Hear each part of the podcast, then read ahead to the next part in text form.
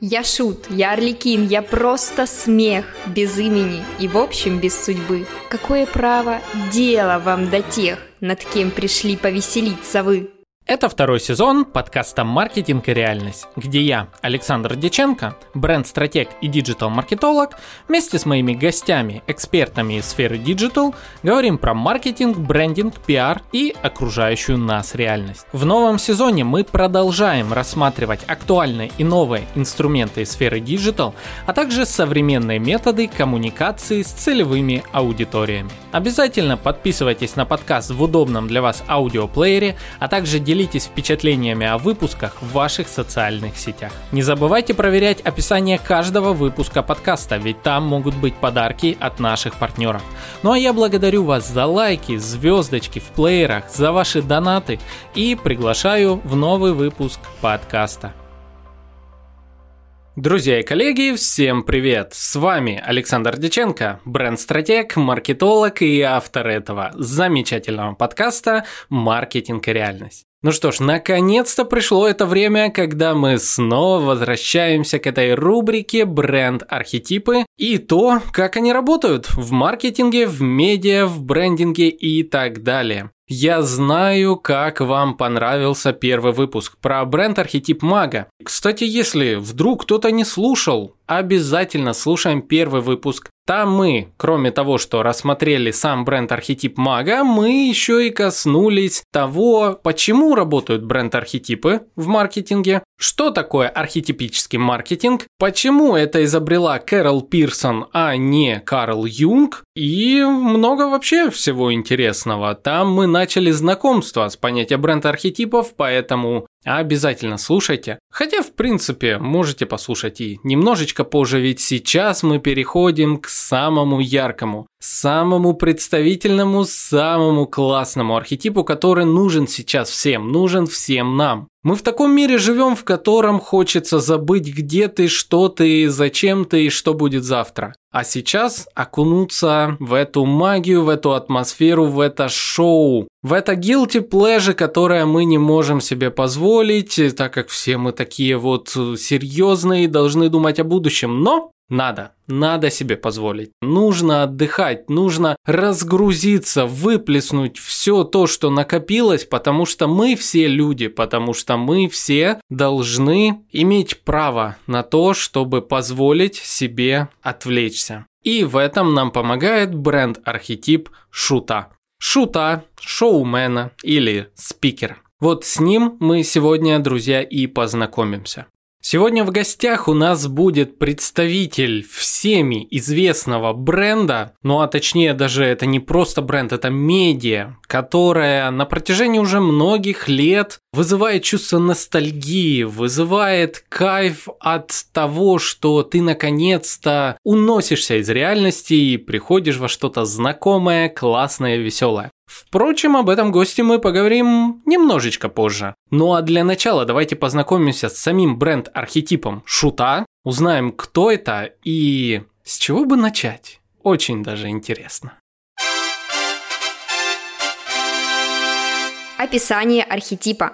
Бренд-архетип шута входит в тройку бренд-архетипов э, вместе с славным малым и любовником, которые пытаются наладить связь с окружающим миром. Ключевое желание шута – это наслаждение от пребывания в моменте. Запоминаем, наслаждение от пребывания в моменте. Кайф, счастье, радость – это отвлечение, это наконец-то получить то, чего ты жаждешь. Ты давно это жаждал. Всегда этого хотел, но не мог себе сознаться. Однако теперь ты во владениях шута. Ты пришел в этот шатер, в котором все сделано для тебя. Ты в костюме, Забудь об этом. Теперь ты можешь точно так же радоваться, как и много лет назад, будучи буквально ребенком, испытывая кайф от того, что ты видишь. Будучи очень скованным, теперь ты можешь танцевать, ты можешь петь, ты можешь играться в игры, которые как-то стыдно даже озвучивать э, в приличном обществе. Что значит снова поиграть в йо-йо? Что значит э, снова посмотреть какой-то старый сериал, от которого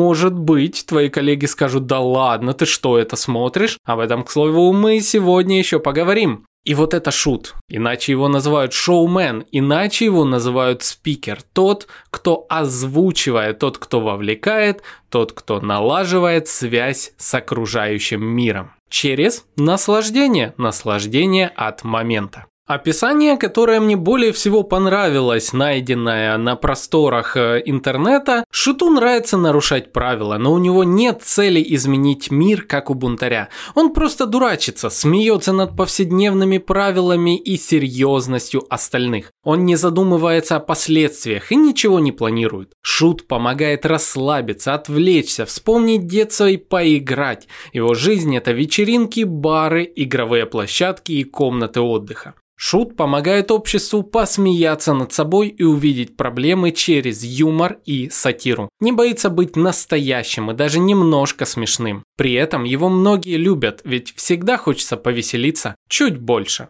Радостный архетип старается превратить любое дело в развлечение, чтобы работа не казалась скучной и утомительной. Цель всей жизни для шута – получать удовольствие и весело проводить время в компании.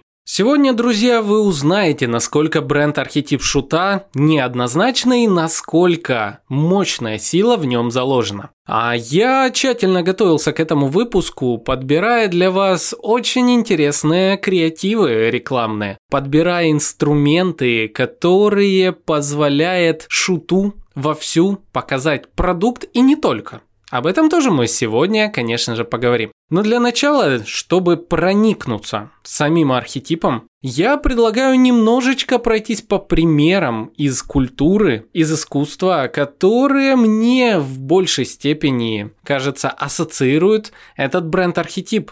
Пример, приведи пример.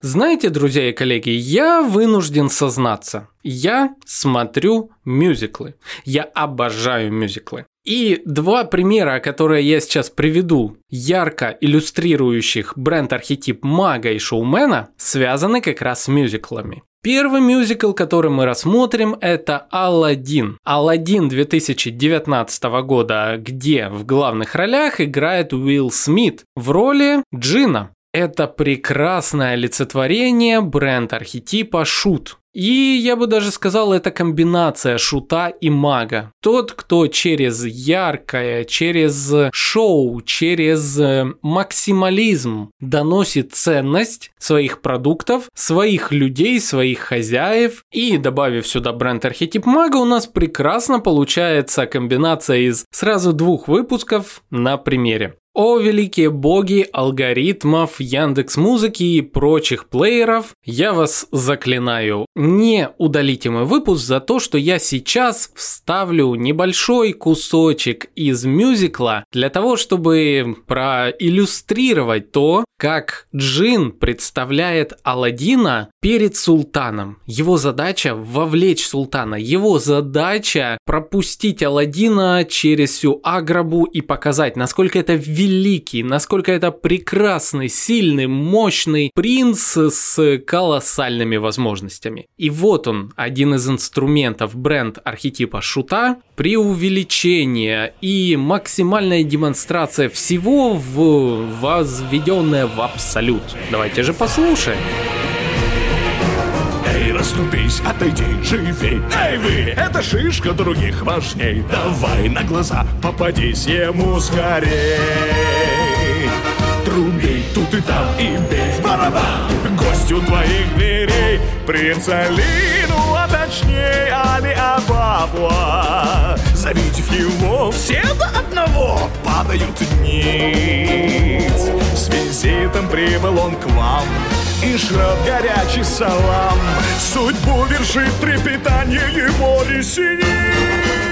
Герой Во второй половине этого выпуска мы с вами подробнее рассмотрим примеры различных инструментов, которые используют бренд архетип шута для того, чтобы показать значимость своих продуктов, услуг, людей и так далее. А сейчас давайте перейдем к следующему примеру, опять-таки из мюзиклов. Ну уж такой вот я. Я обожаю мюзиклы, я обожаю клипы, я обожаю творчество, потому что оно способно действительно донести ценность, духовность и важность всего того, о чем говорит. Так вот, еще один прекрасный пример одной из граней бренд-архетипа шута, которую мы назовем шоумен, как раз таки и рассказывается в мюзикле «Величайший шоумен» где в главных ролях Хью Джекман. А в виде человека, который решает сделать э, свой первый цирк, ну а точнее цирк Дюсалей. То есть по истории еще такого не было никогда, чтобы в цирке вместо зверей выступали люди. И история самого мюзикла о том, как Хью Джекман собирает самых разнообразных, нетипичных людей, которых э, считают изгоями в социуме, но собрав их воедино, показав, что они ценны именно тем, что они индивидуальны, уникальны, таких как они нет, оказывается, что это то самое, это то, ради чего люди готовы приходить снова и снова, смотреть на них, наслаждаться их творчеством и так далее. Вставлю вам небольшой кусочек из этого мюзикла.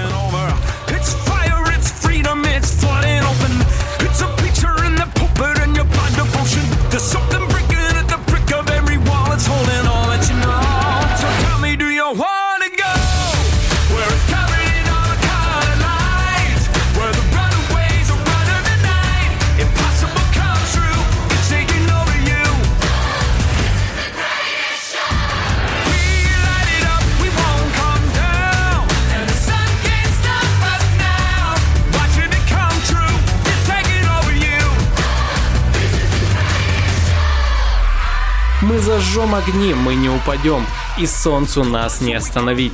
Смотрите, как оно притворяет в жизнь, захватывает вас. О, это величайшее шоу. То, что я сейчас зачитал, это перевод ключевой темы величайшего шоумена, песнь под названием The Greatest Show. Здесь и передается та самая суть бренд-архетипа шоумен – окунуться в текущую реальность, забыть о всех невзгодах, позволить себе наслаждаться тем, где вы есть, тем, что вам показывают, и забыть обо всем. Вот это как раз то, о чем поется в этой песне, и поэтому я считаю, что мюзикл «Величайший шоумен» должен быть просмотрен абсолютно всеми, кто хочет как-то взаимодействовать с бренд-архетипом шута или же шоумена. Рекомендую к просмотру уже этого вечера.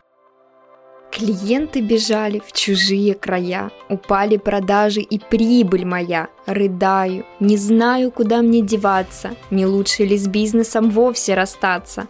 Глупый Пьеро, вот нюня, опять слезу пустил. Лучше бы ты молву запустил, причем добрую. Артемон, зови всех. Начинаем урок. Всем привет! На сцене Настя, самый прекрасный голос подкаста «Маркетинг и реальность». Все слушают подкасты на прогулке, в дороге, на работе, на кухне, в наушниках и через колонки. Предприниматели, студенты, домохозяйки и даже вы сейчас его слушаете. Поэтому записываем. Реклама в подкастах будет услышана всеми. А кто у нас размещает рекламу в подкастах? Скажите, как их зовут? Правильно, коммуникационное агентство «Молва». Ребята подберут любые из полутора тысяч активных подкастов с нужной для вас целевой аудиторией, запустят глобальную рекламную кампанию и нативно интегрируют ваш товар или услугу, закроют все вопросы с документооборотом и подберут индивидуальный ключик к решению проблем каждого из вас – Домашнее задание. В описании к выпуску есть ссылка malva.fm. Перейти по ней и ознакомиться с примерами интеграции и их стоимостями. Коммуникационное агентство Malva – самый короткий путь к сердцам слушателей подкастов. Урок окончен.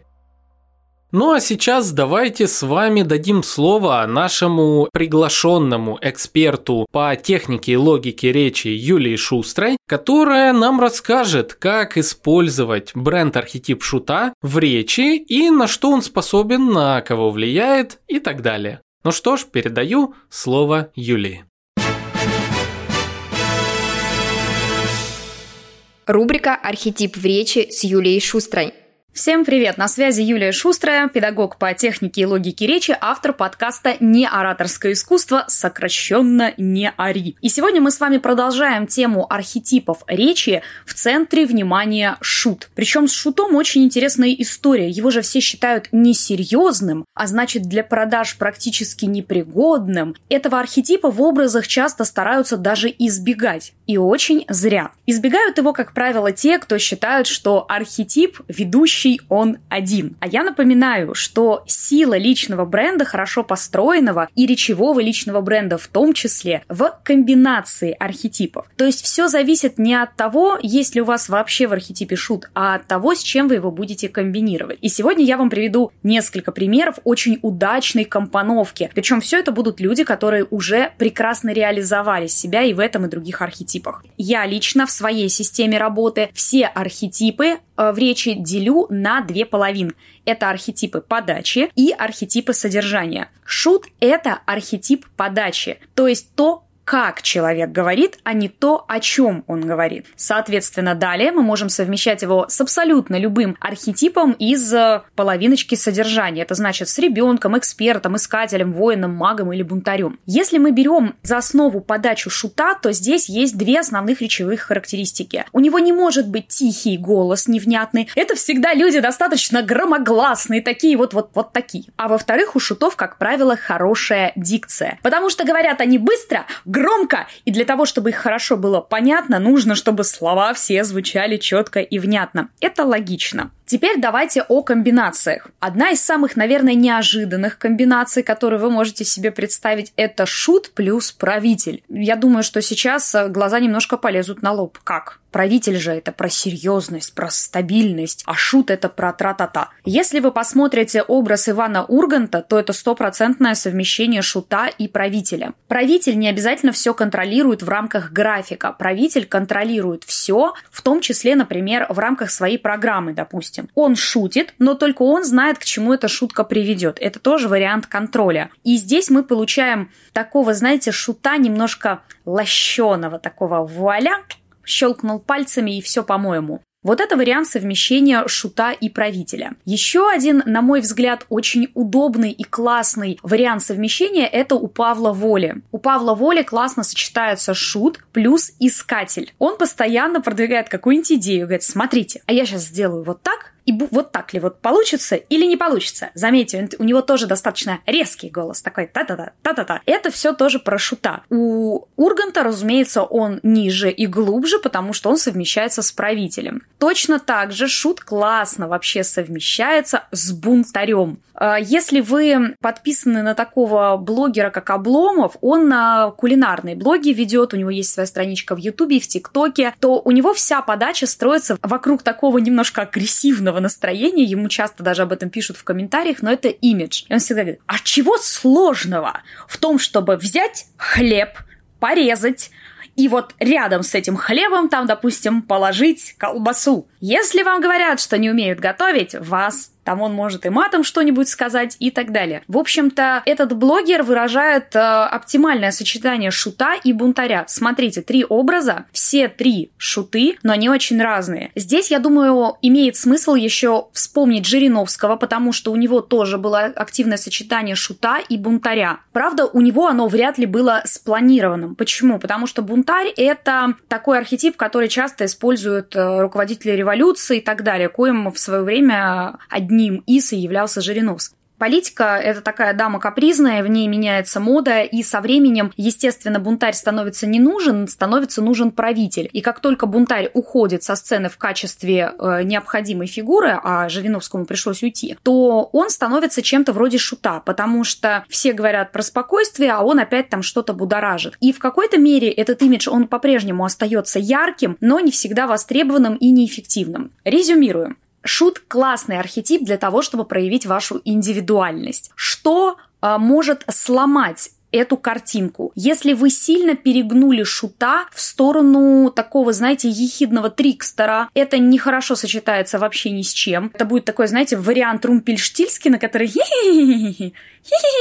вот такой вариант дает непроработанный голос, когда громкость достигается за счет визгливости. И мы получаем, да, такой вариант Румпельштильскина как раз из сказок. Э, не очень приятный, немножко противный, для продвижения личного бренда непригодный. Что еще не рекомендую? Совмещать шута и ребенка, потому что оба архетипа достаточно легкие, и на выходе они будут давать ощущение человека, который не очень хорошо знает, о чем он говорит. То есть уравновешивать не сильно серьезные архетипы надо чем-то посерьезней. Во всех остальных вариациях, я даже говорила в предыдущем подкасте, что неплохо сочетаются, например, шут и маг. Почему бы нет? У вас будет фокусник, который показывает, что, допустим, если вы маркетолог и вы показываете маркетинговые фокусы, то вы говорите, оп, смотри, если ты сейчас подвинешь вот эту вот штучку в настройку и нажмешь вот эту кнопочку, у тебя получится вуаля, прекрасные охваты. Ну, допустим, это я просто к примеру. Чего еще не стоит делать шуту? Во-первых, завышать голос, как я уже сказала. Во-вторых, вы можете не дотянуть этот образ, если у вас плохо проработанная дикция. Я уже сказала, что громкость голоса и дикция напрямую связаны с тем, как шут будет восприниматься аудиторией. Почему дикция важна? Потому что шут — это про интонации, то есть та-та-та-та-та-та-та,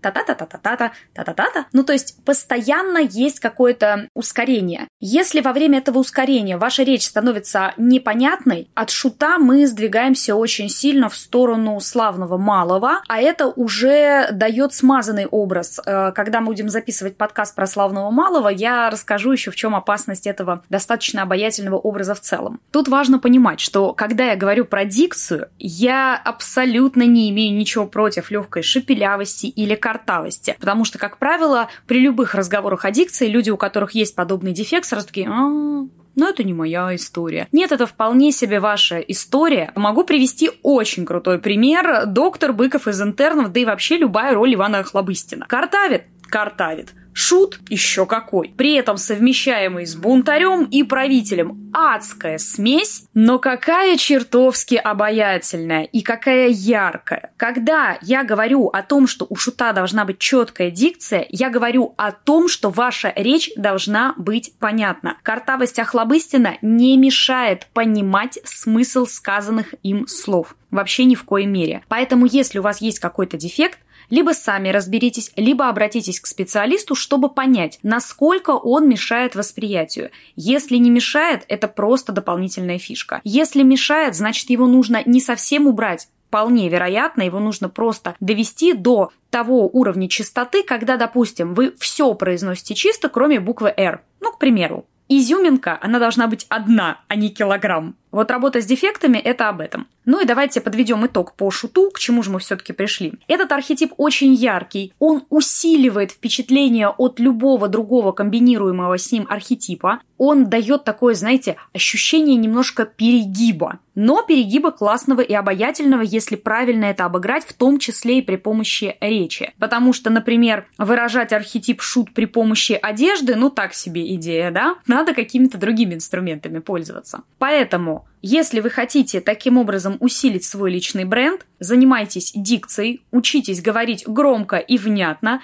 и будет вам счастье. Ну и, конечно, юмор. Не бойтесь его использовать, не бойтесь казаться смешными. Смех, он же жизнь продлевает. Поэтому почему бы и нет, если да. С вами была Юлия Шустрая, автор подкаста «Не ораторское искусство», и увидимся в следующих выпусках. Отдельно хочу заметить, э, что когда мы говорим про бренд архетип шута, невозможно не замечать тех личностей, которые через него ведут свою коммуникацию. И в частности, я тоже в качестве примера взял э, Павла Волю. Мы о нем и о том, какие интересные креативные решения используются в рекламе с ним, поговорим немножечко дальше. Но перед этим я бы хотел, друзья, с вами еще поговорить на одну тему, которую мы уже задевали. Некий аспект, который будет фигурировать у нас с вами в выпусках про бренд-архетипы. Это так называемая guilty pleasure. Что-то, чего ты жаждешь, но тебе за это как бы стыдно. Ну или точнее, общество вынуждает тебя стыдиться того, что ты этого хочешь. Об этом аспекте мы с вами подробнее сейчас поговорим вместе с нашим гостем. Я пригласил Евгению Мельникову, директора по маркетингу СТС Love. Телеканала СТС Лав, да, того самого, о котором вы никому не скажете, что смотрите. Почему? Давайте послушаем в нашем небольшом диалоге.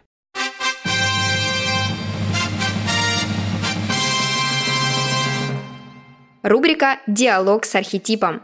Давай с места в карьер. Жень, представься, расскажи нашим слушателям, чем ты занимаешься и кого ты представляешь. Всем привет. А, привет, Саша. Меня зовут Женя Мельникова. Я директор по маркетингу и производству крошечного телеканала СТС Love. Я занимаюсь э, всем маркетингом. Он у нас включает в себя диджитал, эфирный маркетинг, внеэфирный маркетинг, который представляет собой BTL, наружку и всякие там мерч, такие штуки. И пиар-службу, естественно, ну и, собственно, наверное, все. Ну, то есть, да, внеэфирный, эфирный, пиар и диджитал. Это основные его э, направления такие. И еще у меня есть э, совсем небольшой отдел производства, который тоже я возглавляю. Э, там мы занимаемся производством шоу собственных. Их у нас тоже немного. У нас все-таки специфический формат телеканала, производим мы собственного контента немного, вот как раз-таки иногда снимаем какие-то шоу, это там буквально парочку в год, иногда там, ну, я не знаю, максимум, может, у нас 4-5 было в год, а так совсем чуть-чуть. Сразу хочу уцепиться за слово, почему ты сказала крошечного телеканала? Мы, конечно, не самый маленький, но один из самых маленьких телеканалов в структуре нашего гигантского холдинга. Мы являемся частью СТС Медиа, СТС Медиа является частью НМГ. У нас э, в структуре есть огромные каналы, такие как э, СТС, такие как Домашний, которые лидеры рынка. У нас есть э, РЕН-ТВ, Пятый канал, который, ну, действительно, они в топ-10 каналов, а СТС это вообще канал номер один развлекательный в нашей стране. Соответственно, мы, конечно, в этой структуре довольно крошечные разные. Мы ничем не хуже, просто у нас э, такая специфика. У нас есть своя бизнес-модель, несмотря на то, что мы крошечный телеканал, мы самый маржинальный канал в холдинге. Такая вот у нас хитрая бизнес-модель, потому что мы амортизируем старый контент СТС в основном, соответственно, сетка у нас очень дешевая, а на рекламе мы зарабатываем э, очень даже как другие каналы с такой же долей. У нас получается маржинально сильно выше, чем у многих. Я очень даже догадываюсь, на чем вы зарабатываете, так как э, сейчас мы с женой пересматриваем Пушкареву, а не родись красивой. Я очень прекрасно понимаю, мы смотрим на канале СТС Лав как раз. О, класс.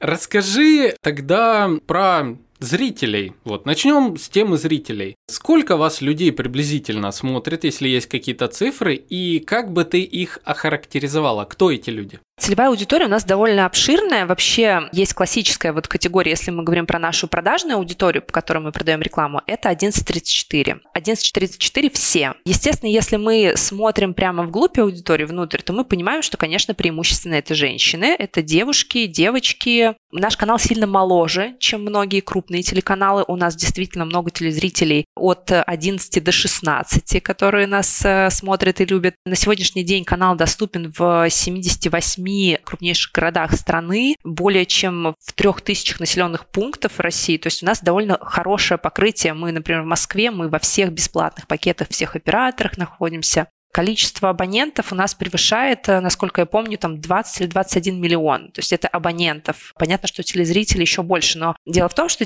зрители мы, мы не считаем э, количество прям вот э, людей, которые нас смотрят. У нас есть доля телесмотрения. Это такая категория, мы меряемся GRP, и это для нас самое важное. То есть какая доля на сегодня у телеканала, там сколько нас посмотрело. То есть все телевидение живет в рамках вот этого понятия доли и GRP. Я иногда веселюсь, когда мне кто-нибудь из партнеров присылает презентацию, если им какой-то маленький телеканал выслал свой медиапла, медиакит, и в нем написано «Нас смотрит столько-то там миллионов человек». Но, к сожалению, это не репрезентативная выборка, то есть это невозможно, эти данные у них не подтверждены, потому что нас так не меряют на самом деле. Нас меряют немножко другими способами. Поэтому мы можем только говорить о количестве абонентов, мы можем говорить о покрытии, мы можем говорить о том, что, ну, то есть на каком мы месте, то есть какая доля от всех телезрителей нашей страны у нас. Вот об этом мы говорить можем. Но вот э, что нас там 100-500 миллионов, нет, к сожалению.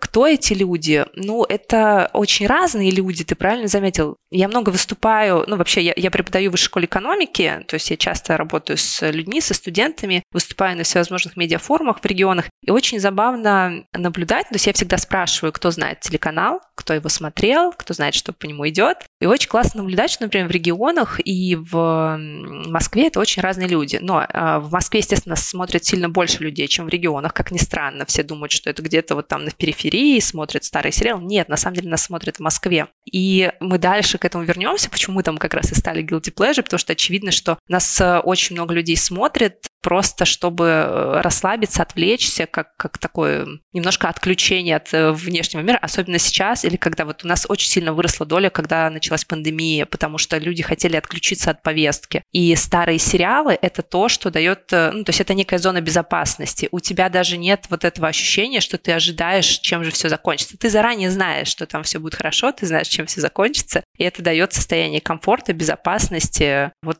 ровно в этих реалиях мы и живем. А комфорт, безопасность безопасность и какое-то такое расслабленное состояние, оно нужно всем, как, не знаю, детям или какой-то мам мамочке в декрете в Волгограде, так и иногда хипстерам в Москве.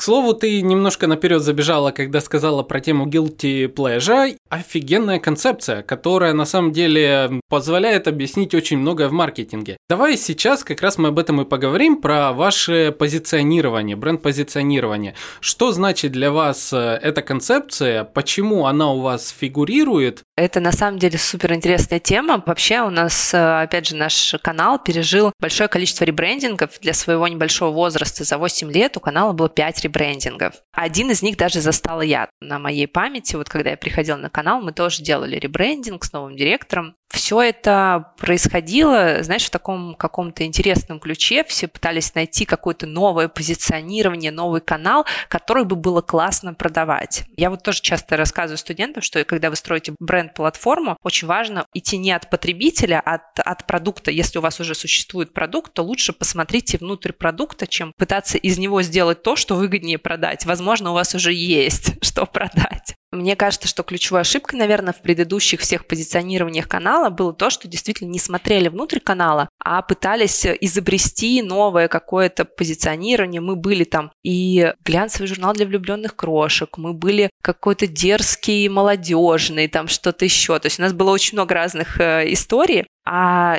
guilty pleasure мы пришли, ты знаешь, таким опытным путем. Мы в какой-то момент сели и решили, не, я говорю, давайте сейчас мы по уму сядем и попробуем действительно пройти все стадии создания бренд-платформы, посмотрим на продукт и что мы есть на самом деле. Мы даже провели фокус-группы, провели несколько исследований с помощью медиаскопа, естественно. И как раз-таки на одной, на одной из таких фокус-групп я сидела, слушала девчонок, которые вот э, отвечали на вопросы за стеклом, все как положено. Было очень классно. И э, тогда родился вот этот инсайт о том, что мы находимся в ситуации, когда мы точно знаем, что наш канал смотрит. Потому что если бы нас не смотрели, то у нас бы не было тех пресловутых GRP, мы бы не могли продавать рекламу, и мы бы не могли как бы существовать как, э, как бизнес-модель, как коммерческий проект, а мы именно он. Все нас смотрят, но говорят, что не смотрят. Вот что я обратила внимание. Что они говорят, мы не знаем телеканал, мы не смотрим. И меня осенило, что типа, э, в смысле, ну, мы, ну кто-то же смотрит. Ну как, как такое бывает? А эти данные приходят к нам с пультов, то есть эм, их не это не соцопросы, и это очень прикольно, что как бы с пультов нам приходят данные, что нас смотрят, а в вопросах нам говорят, что нас не знают и не смотрят. Но это же невозможно. И тут э, как раз-таки мы поняли, что это канал, который как раз представляет собой ту самую guilty pleasure. Это вот эти вот плейлисты ВКонтакте, которые мы прячем, чтобы никто не видел, что мы там втихаря слушаем Розенбаума или, может быть, э, не знаю, Виагру, что, что бы это ни было. Вот мы, видимо, один из таких, э, из таких каналов, которые не принято смотреть, потому что все мы хотим быть классными, рассказываем, как мы смотрим Netflix, обсуждаем, какие там вышли новинки, и, естественно, мы, в принципе, не смотрим телевизор. Кто вообще, кто смотрит телевизор в Москве? Спросите у кого угодно, вам любой человек скажет, нет, да я не смотрю, у меня только бабушка может быть. Так мы, собственно, и к этому пришли, мы начали эту тему развивать активно, и действительно мы там э, провели доп. опросы, были потрясающие результаты. Мы такие, а вот это вы смотрели? Такие, ну да, там вот, то есть когда им задаешь э, вопросы в контексте, например, контента, в контексте сериала, там, не знаю, условно, знаете ли вы, кто такой Костя Воронин? Они такие, да, конечно, знаем. То есть, ну, мы типа не смотрели там, якобы мы не смотрим этот сериал, мы не смотрели ваш телеканал и так далее. И мы для себя выбрали то самое позиционирование. Почему еще guilty pleasure? Потому что помимо старого контента, который дает безопасность, комфорт, у нас есть еще собственное производство, которое довольно трешовое. И главное обещание наши, наших шоу — это так плохо, что хорошо, что аж хорошо. То есть мы не делаем по-другому. Мы не делаем вот эти хорошие, классные, милые шоу, мы делаем очень плохие специально. Чтобы невозможно было оторваться, на них делают очень много обзоров блогеры, стримеры,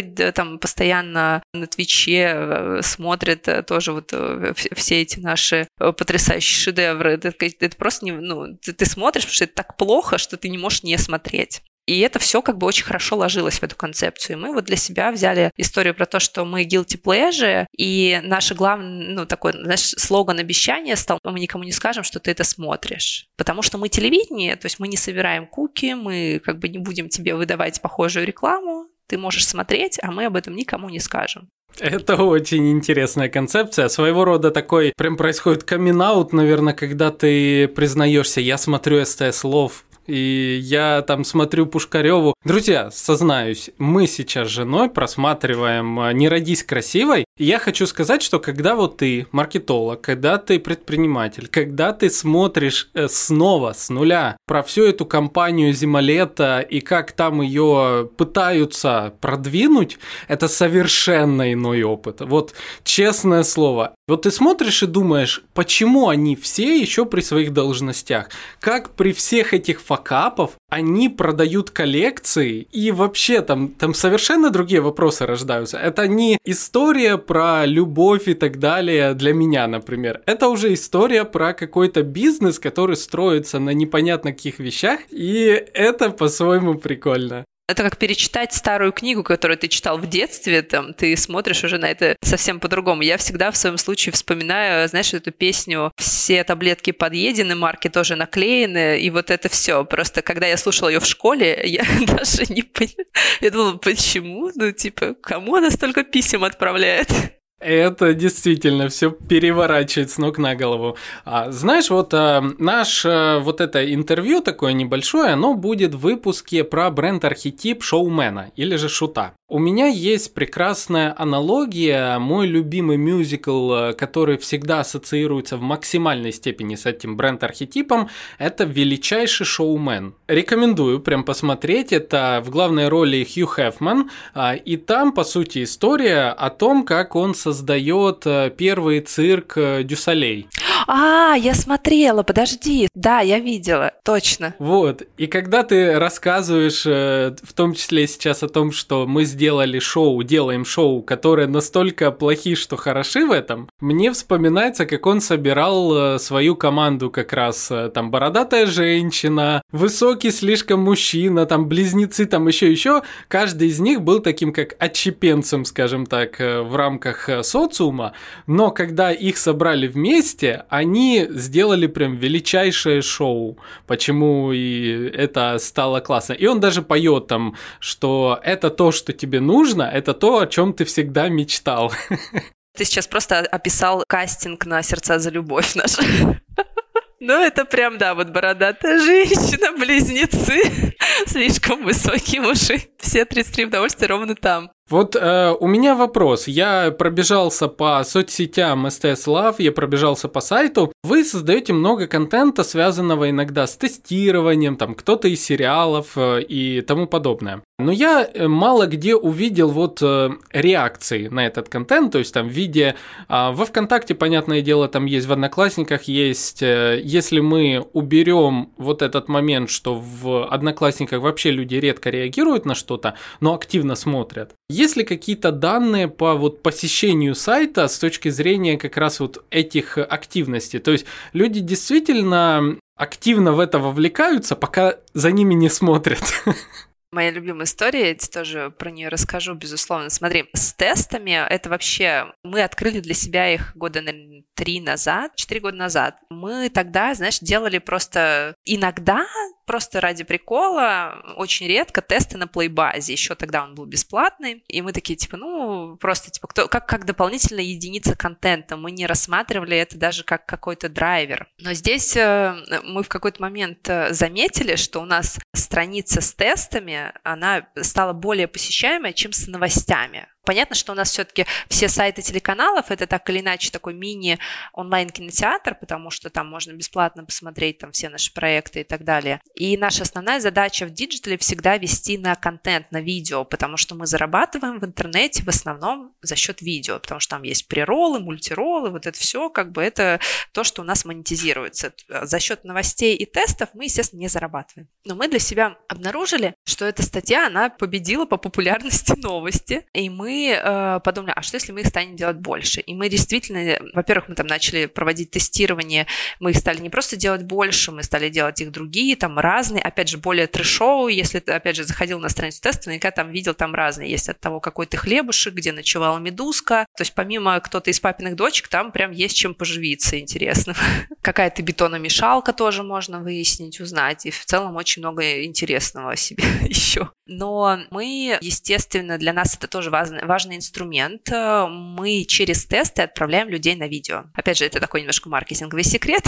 Мы тоже для себя открыли такую вещь, что если удлинить путь пользователя, то его можно задержать на дольше, ну, то есть его проще будет перевести на видеоконтент, потому что видеоконтент это совсем длинная история. И за счет, казалось бы, удлинения пути пользователя не просто типа сразу выдавать ему видео, посмотри вот это, посмотри вот это, а если мы ему такой, а пройди-ка вот этот тест, и когда ты проходишь тест, и тест предлагает тебе посмотреть какое-то видео на, основ... Э, на основании твоих результатов, люди переходили чаще. И таким образом, удлинив этот путь, мы их задерживали на дольше. То есть у нас был меньше меньше, сильно уменьшился процент отказов и сильно увеличилось э, количество переходов именно на видео по сравнению с, там, с текстом. И, естественно, мы э, процент сильно поменяли. Сейчас у нас э, интерактивы, там есть тесты, есть голосовалки, их сильно больше, чем материалов, чем текстовых материалов. То есть это абсолютно такая, опять же, протестированная это модель, скажем так, бизнес-решения, опять же. Это не то, что нам просто хочется делать тесты.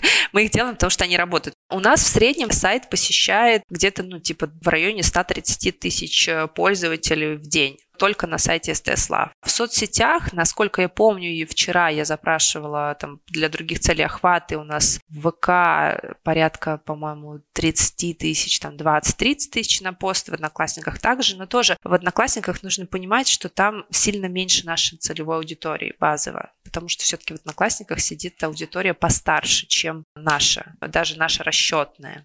Хотел здесь уточнить по поводу аудитории. Кто лучше реагирует как раз-таки по наблюдениям а, на подобные тесты? Ты говорила изначально, что у вас 11-35 лет приблизительно а, вот э, разброс. А если поделить по поколениям, скажем так, э, более молодое поколение, помладше, студенты условно и уже такие постарше, то кто больше вовлекается в эти тесты?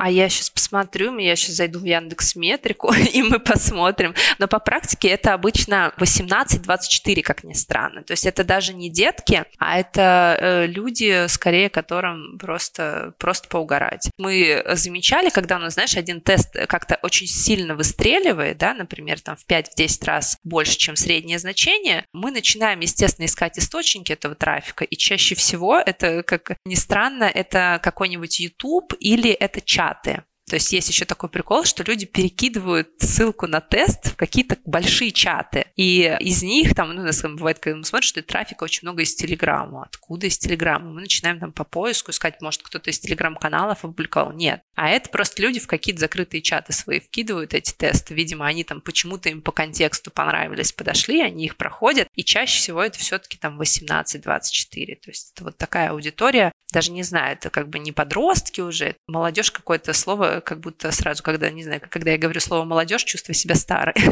Я точно так же. Хотя я себя успокаиваю. Есть такая же формулировка, до 35 лет ты молодежь. Я себя этим успокаиваю. Мне 30, хотя бы вот так. Друзья, ну, в комментариях к этому выпуску напишите нам, какой вы хлебушек обязательно. Это очень важно. И кто вы из Ворониных? Вот, это еще важнее. Жень, а, вопрос вот такой. А, смотри, концепция guilty pleasure, по сути, она нас э, отводит постоянно к поиску самоидентичности отчасти как бы признать в себе, что ты вот любишь там Ворониных, ты там смотришь это вот и так далее. Приобщение к некой субкультуре, к чему-то еще. Были ли у вас э, подобные эксперименты в плане того, когда вы пытались вокруг одного из э, объектов, медиа-объектов, там, сериала, э, какого-нибудь шоу, собрать группу людей на общем интересе?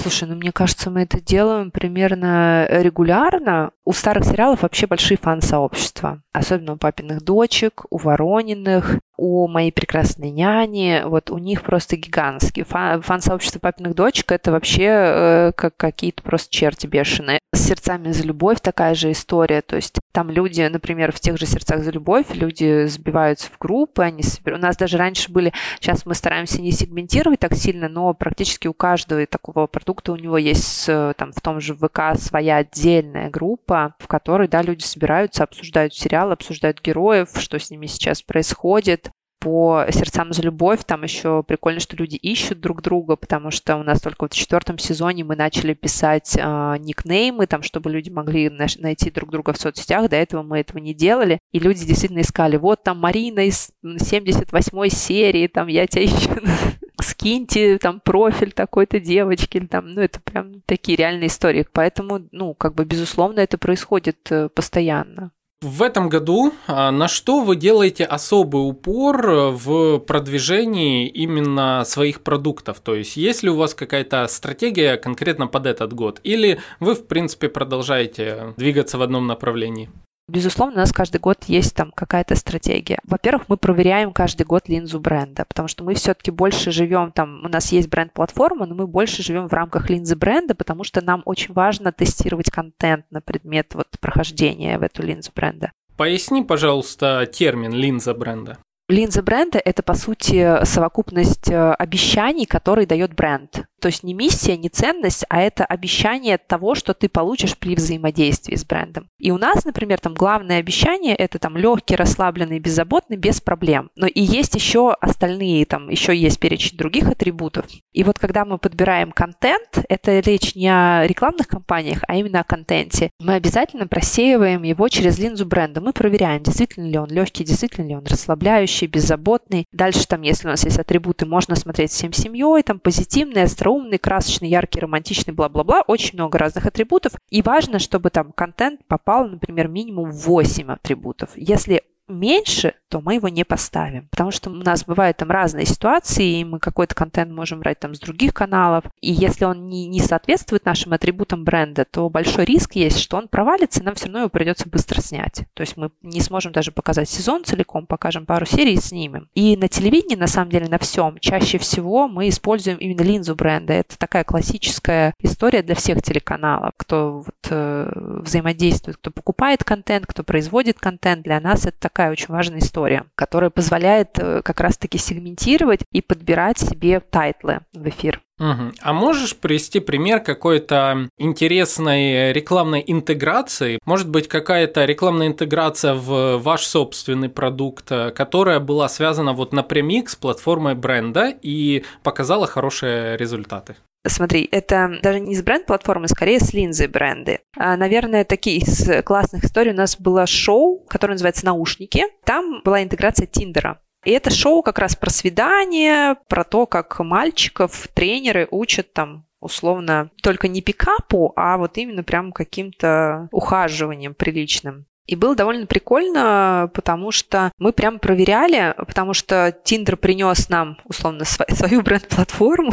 И говорит, нам важно вот, чтобы нас считывали не как мы предложения для быстрых там каких-то легких знакомств, а как вот предложения для, там, для дружбы, для любви и так далее. И мы просто сверяли наши показатели. Получилось довольно классно, на самом деле, очень нативно. Мы проверяли как бы их, чтобы не, не было вот этого вот восприятия текущего, как, ну, на тот момент оно было. И оно в целом совпадало с нами. В этом плане было довольно удобно. Потом у нас была прикольная интеграция, это было в прошлом году, Live Audio, это проигрыватели э, виниловые которые обычно продаются красивые в магазинах всяких с книгами еще. И там было классно, что мы тоже, когда они пришли к нам, такие, что, что же делать, э, как вообще, куда, и они сказали, что нам прикольно, ну, как бы для нас мы позиционируемся как интерьерная вещь, то есть не как там музыка в первую очередь, а вот как э, предмет интерьера. И мы, по сути, под них придумали шоу. У нас есть шоу «Сутки на декор». Оно очень классное, как декораторы переделывают комнату за 24 часа и 24 тысячи рублей. То есть у них есть вот 24 тысячи сутки, и они там, ну, как бы, чуть ли не, ну, не ремонты, конечно, но они там делают довольно внушительные переделки, и в каждый интерьер вписывали этот проигрыватель. Тоже получалось довольно прикольно. И у нас здесь совпадали все наши обещания, то есть их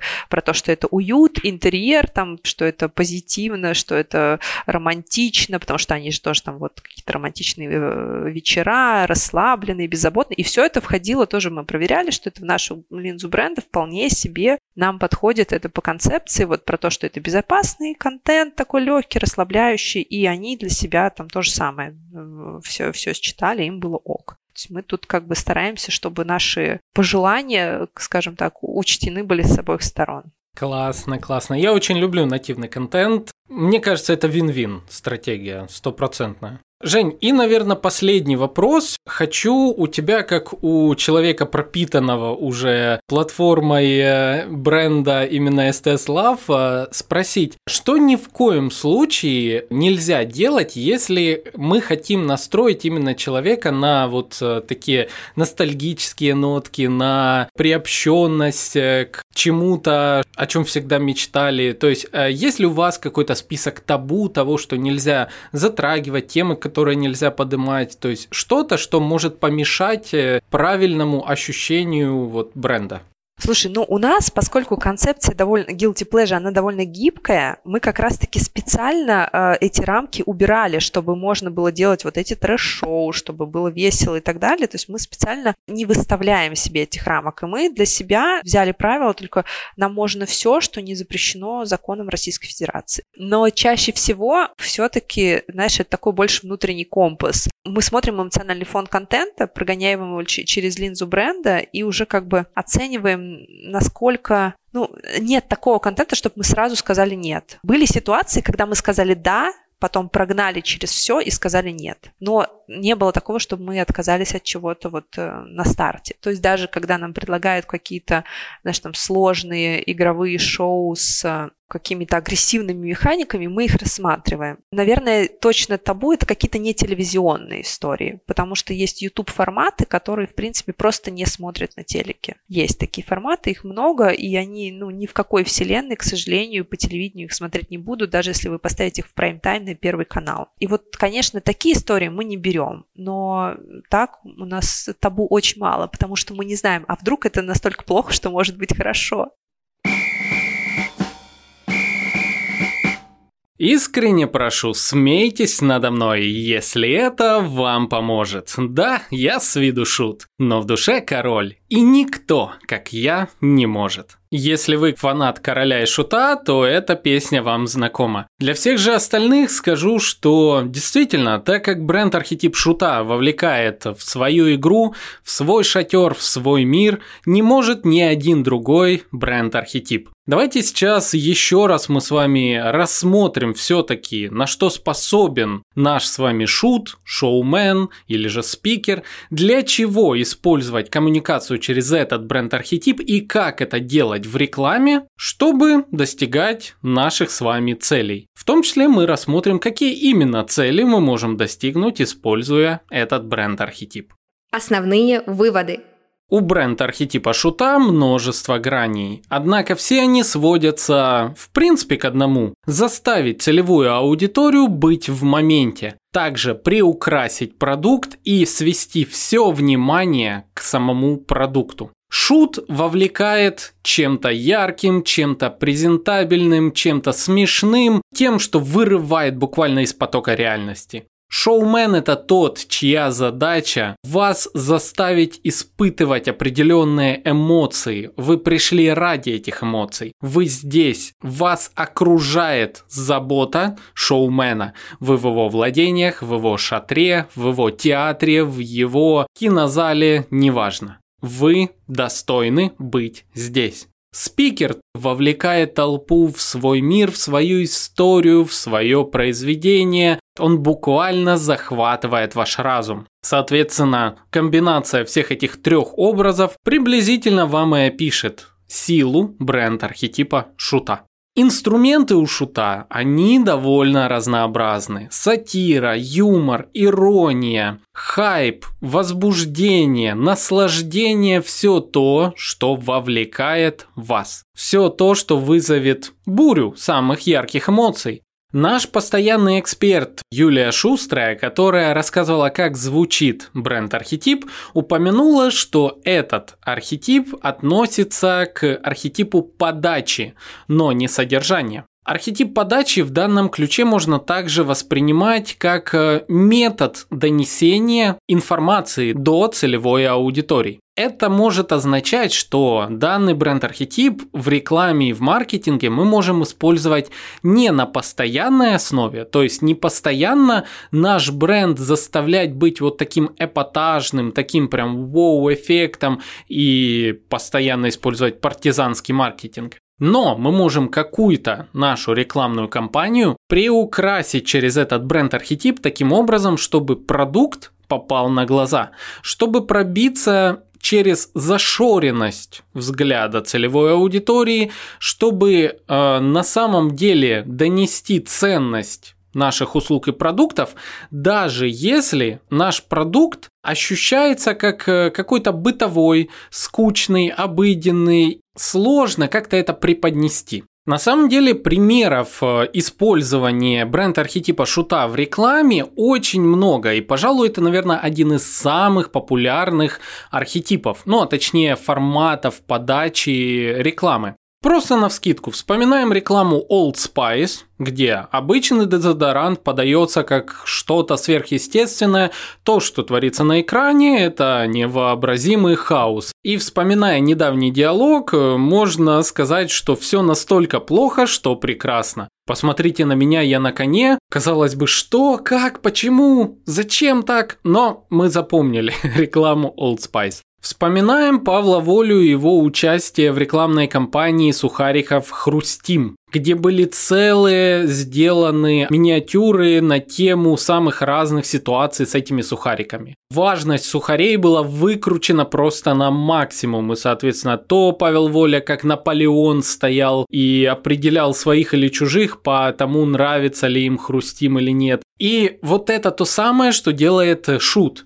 Шут превозносит продукт, использует, выкручивает его на максимум все его характеристики и так далее. Мой любимый пример использования в рекламе коммуникации через бренд-архетип шута – это ребята из фонд Асом. Фонд ASM – это такой шрифт. Это специальный шрифт, который используют для того, чтобы на сайте размещать иконочки. Также можно быстро менять им цвет, все что угодно. Это гораздо проще, чем прорисовывать это все в фотошопе и вставлять 100-500 картинок э, ради того, чтобы было в разных цветах. В общем, фонтасом несколько лет назад, я уже не помню сколько, у них вышло обновление, шестая версия, в которой была добавлена куча других иконочек. И у них стояла задача, как подать свой продукт таким образом, чтобы всем запомниться, чтобы показать э, все то, что они обновили, ведь сам продукт, по сути, ну, можно сказать, скучный. То есть проблема на лицо. Нужно донести ценность и вовлечь людей в покупку этого продукта, чтобы у них прям закрылись все возражения, и они побежали вкладывать деньги в это новое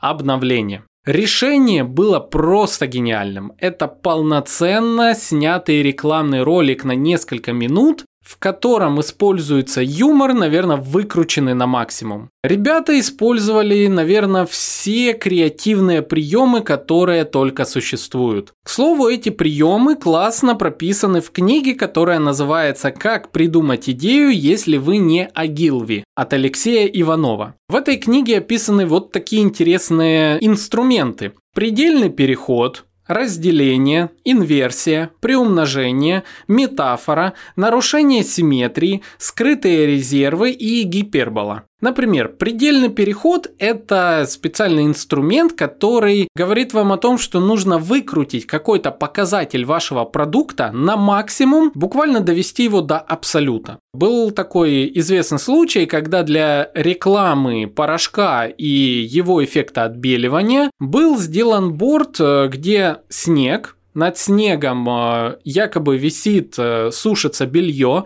но самого белья не видно, потому что оно такое белое, что просто незаметно на снегу. Видно только тень от этого белья. Вот что значит выкрутить на максимум качество вашего продукта. Вот такое интересное креативное решение. Еще один пример данного эффекта – это когда нужно было показать скорость машины, но как это сделать на борде, статичном борде. Машины так и не было показано, а были показаны раскиданные листья и подпись «Упс, вы опять просмотрели», ведь машина настолько быстрая, что мы не успели даже ее сфотографировать. В общем, предельный переход, инверсия, метафора и так далее – все это было реализовано в рекламной компании Фонтасом. Ссылочка на нее будет, конечно же, в описании, просто чтобы вы увидели, насколько это гениально. Опишу несколько примеров. Во-первых, все действо происходит в кофейне, и сам продукт Фонтасом показывается, как будто они варят кофе. Предыдущая версия, пятая, показана в виде небольшой кружечки, которую роняют в огромную кружку кофе нереальных размеров, показывая на примере, как новый функционал, новое обновление, насколько оно больше предыдущего. Это все за засыпается буквально кофейными зернами из мешка, все выплескивается, опять-таки демонстрируя, как много они впихнули в это обновление. Целевая аудитория – это самый кайф, который показан там. Врывается внезапно в кофейню старичок. Старичок, который недоволен новым обновлением и кричит «А у вас нет в этом обновлении иконочки макаронного монстра?» Тут, нарушая все телесные границы, наш ведущий прям вплотную подвигается к этому старичку и на ушко ему шепчет. «У нас есть макаронный монстр. Он уже в этом обновлении». Старичок достает бобы какие-то и говорит «Я сделал несколько новых иконочек, я хочу их добавить». И наш ведущий отвечает «Ты такой умница, конечно же мы их добавим». И начинает рассказывать о том, что в обновлении есть функционал, позволяющий добавить свои собственные иконочки, использовать их вовсю. Это гениально. Это действительно гениально. Там по ходу видео творится полнейший трэш, где все перевернуто с ног на голову, но доносится ценность этого обновления иконочек. В результате что получается? Мы запомнили все, что касается этого обновления, а, мы запомнили яркие элементы, все на вспышке, все на метафоре, аллегории и так далее, и прекрасно. Действительно, это прекрасное использование бренд-архетипа шута. Конечно же, чтобы он работал, мы должны быть глубоко погружены в то, как работают инструменты, описанные вот э, в книге, еще раз повторюсь, как придумать идею, если вы не Агилви. На самом деле таких книг очень много, но это очень классный пример. Также я рекомендую вам читать книги, связанные с профессией комиков, ведь они часто используют эти инструменты для того, чтобы доносить э, ну, какие-то мысли креативно, необычно, вызывать смех, юмор и так далее. Это тоже будет классным прикладным чтением для многих. Итак, что мы из этого поняли? Что если мы с вами хотим донести ценность нашего продукта и важно показать, насколько она выше от предыдущих версий, насколько мы лучше конкурентов и так далее, то бренд архетип шута или шоумена отлично этому подойдет. Нужно лишь использовать некоторые креативные решения. Важная задача – сосредоточить все внимание на себе. Чем вы это сделаете, тут уже разные инструменты, разные подходы решать вам. Однако сделаю особое внимание на том, что эффективность использования бренд-архетипа шута сводится к исследованию целевой аудитории и ее истинных желаний. То есть у вас ничего не получится, если же вы плохо понимаете, что нужно вашей аудитории. Будет далеко не лишним заранее провести, возможно, опрос, возможно, протестировать какие-то решения на небольших объемах аудитории. К слову, об этом мы как-то говорили в выпуске подкаста, где в гостях у нас был представитель Яндекс Взгляда. Я рекомендую послушать э, про этот инструмент э, для того, чтобы понимать, как можно на большой выборке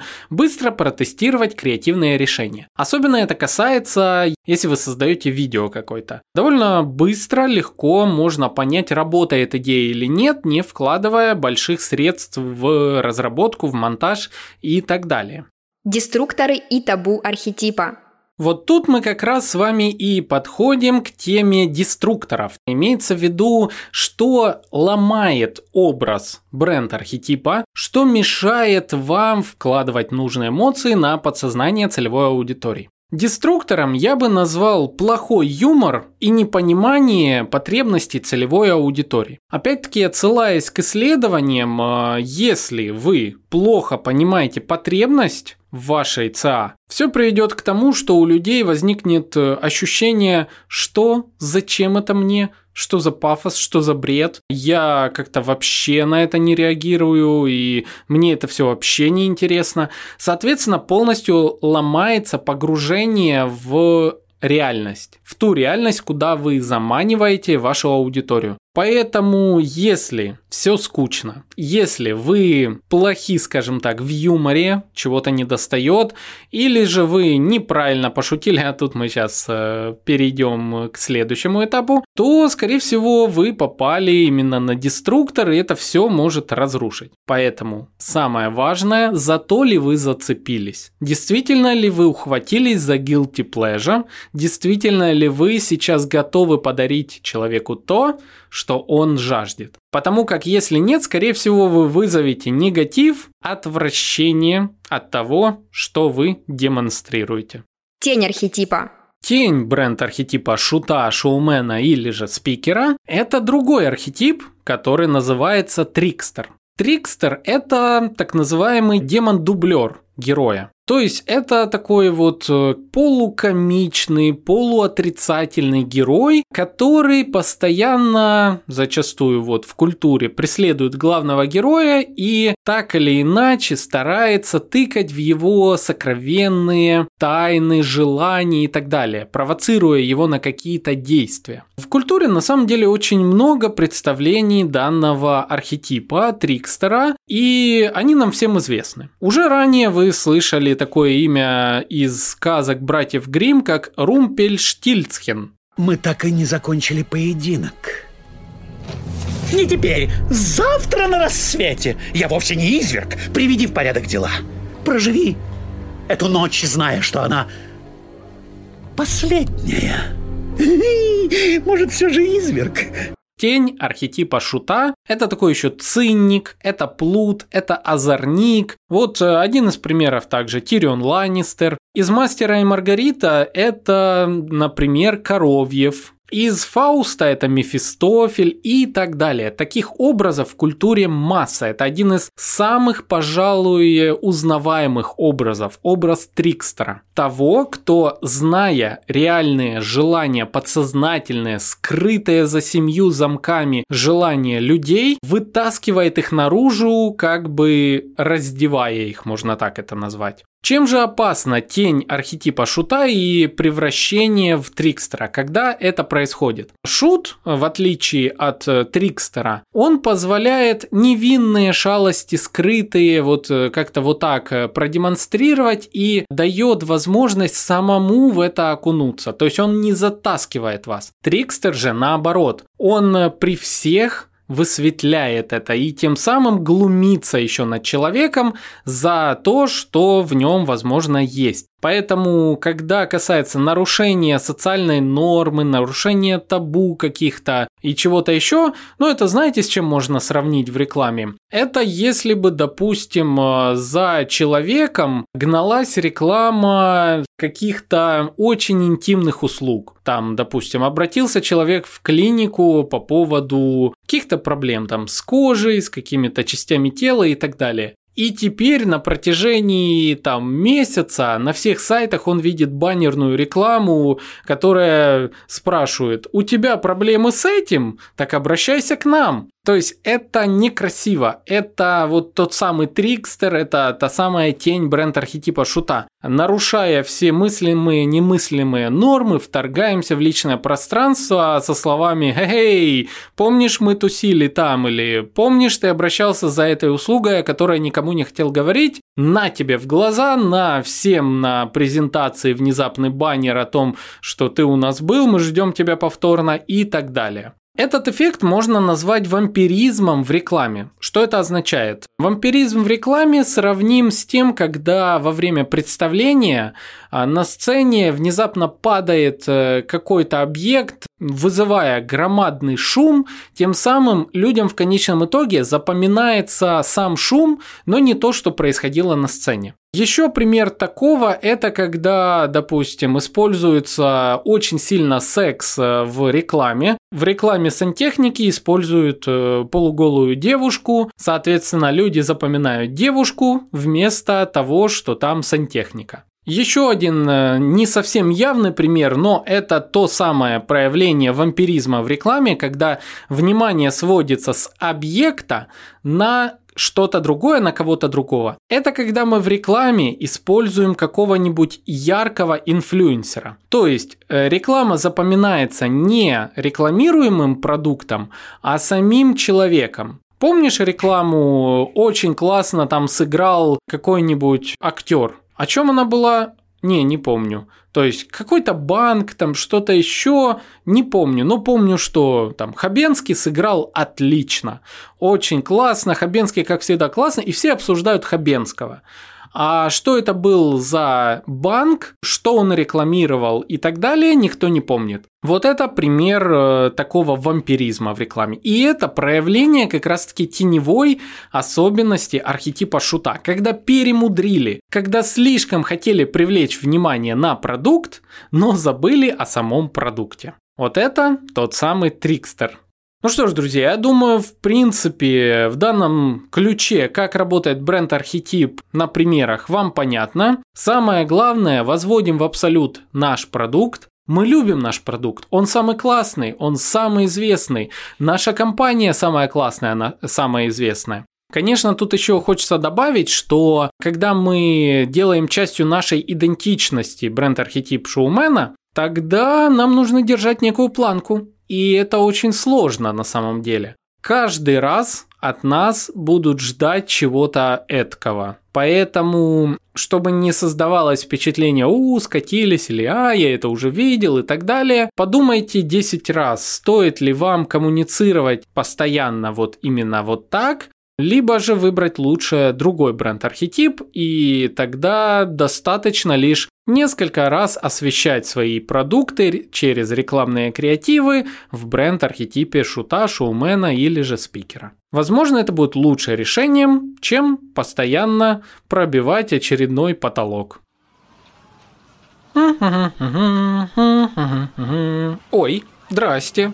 А как вы сюда попали в закулисье? Вам-то с обратной стороны, во всех аудиоплеерах с подкастами. Там вы можете в полной мере насладиться выступлениями нашими.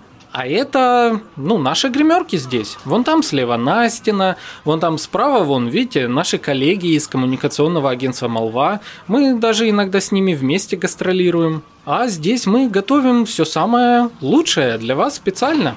Вы нас поддержать хотите? Ой, знаете, так приятно будет. На самом деле нам это очень важно. Это можно сделать самыми разными способами. Можно поставить лайк, можно 5 звездочек поставить, можно комментарии нам написать. Ну, а если прям вот очень хотите, даже можно внести нам донат. Это можно сделать в группе ВКонтакте и на Boosty. Нам будет очень-очень приятно.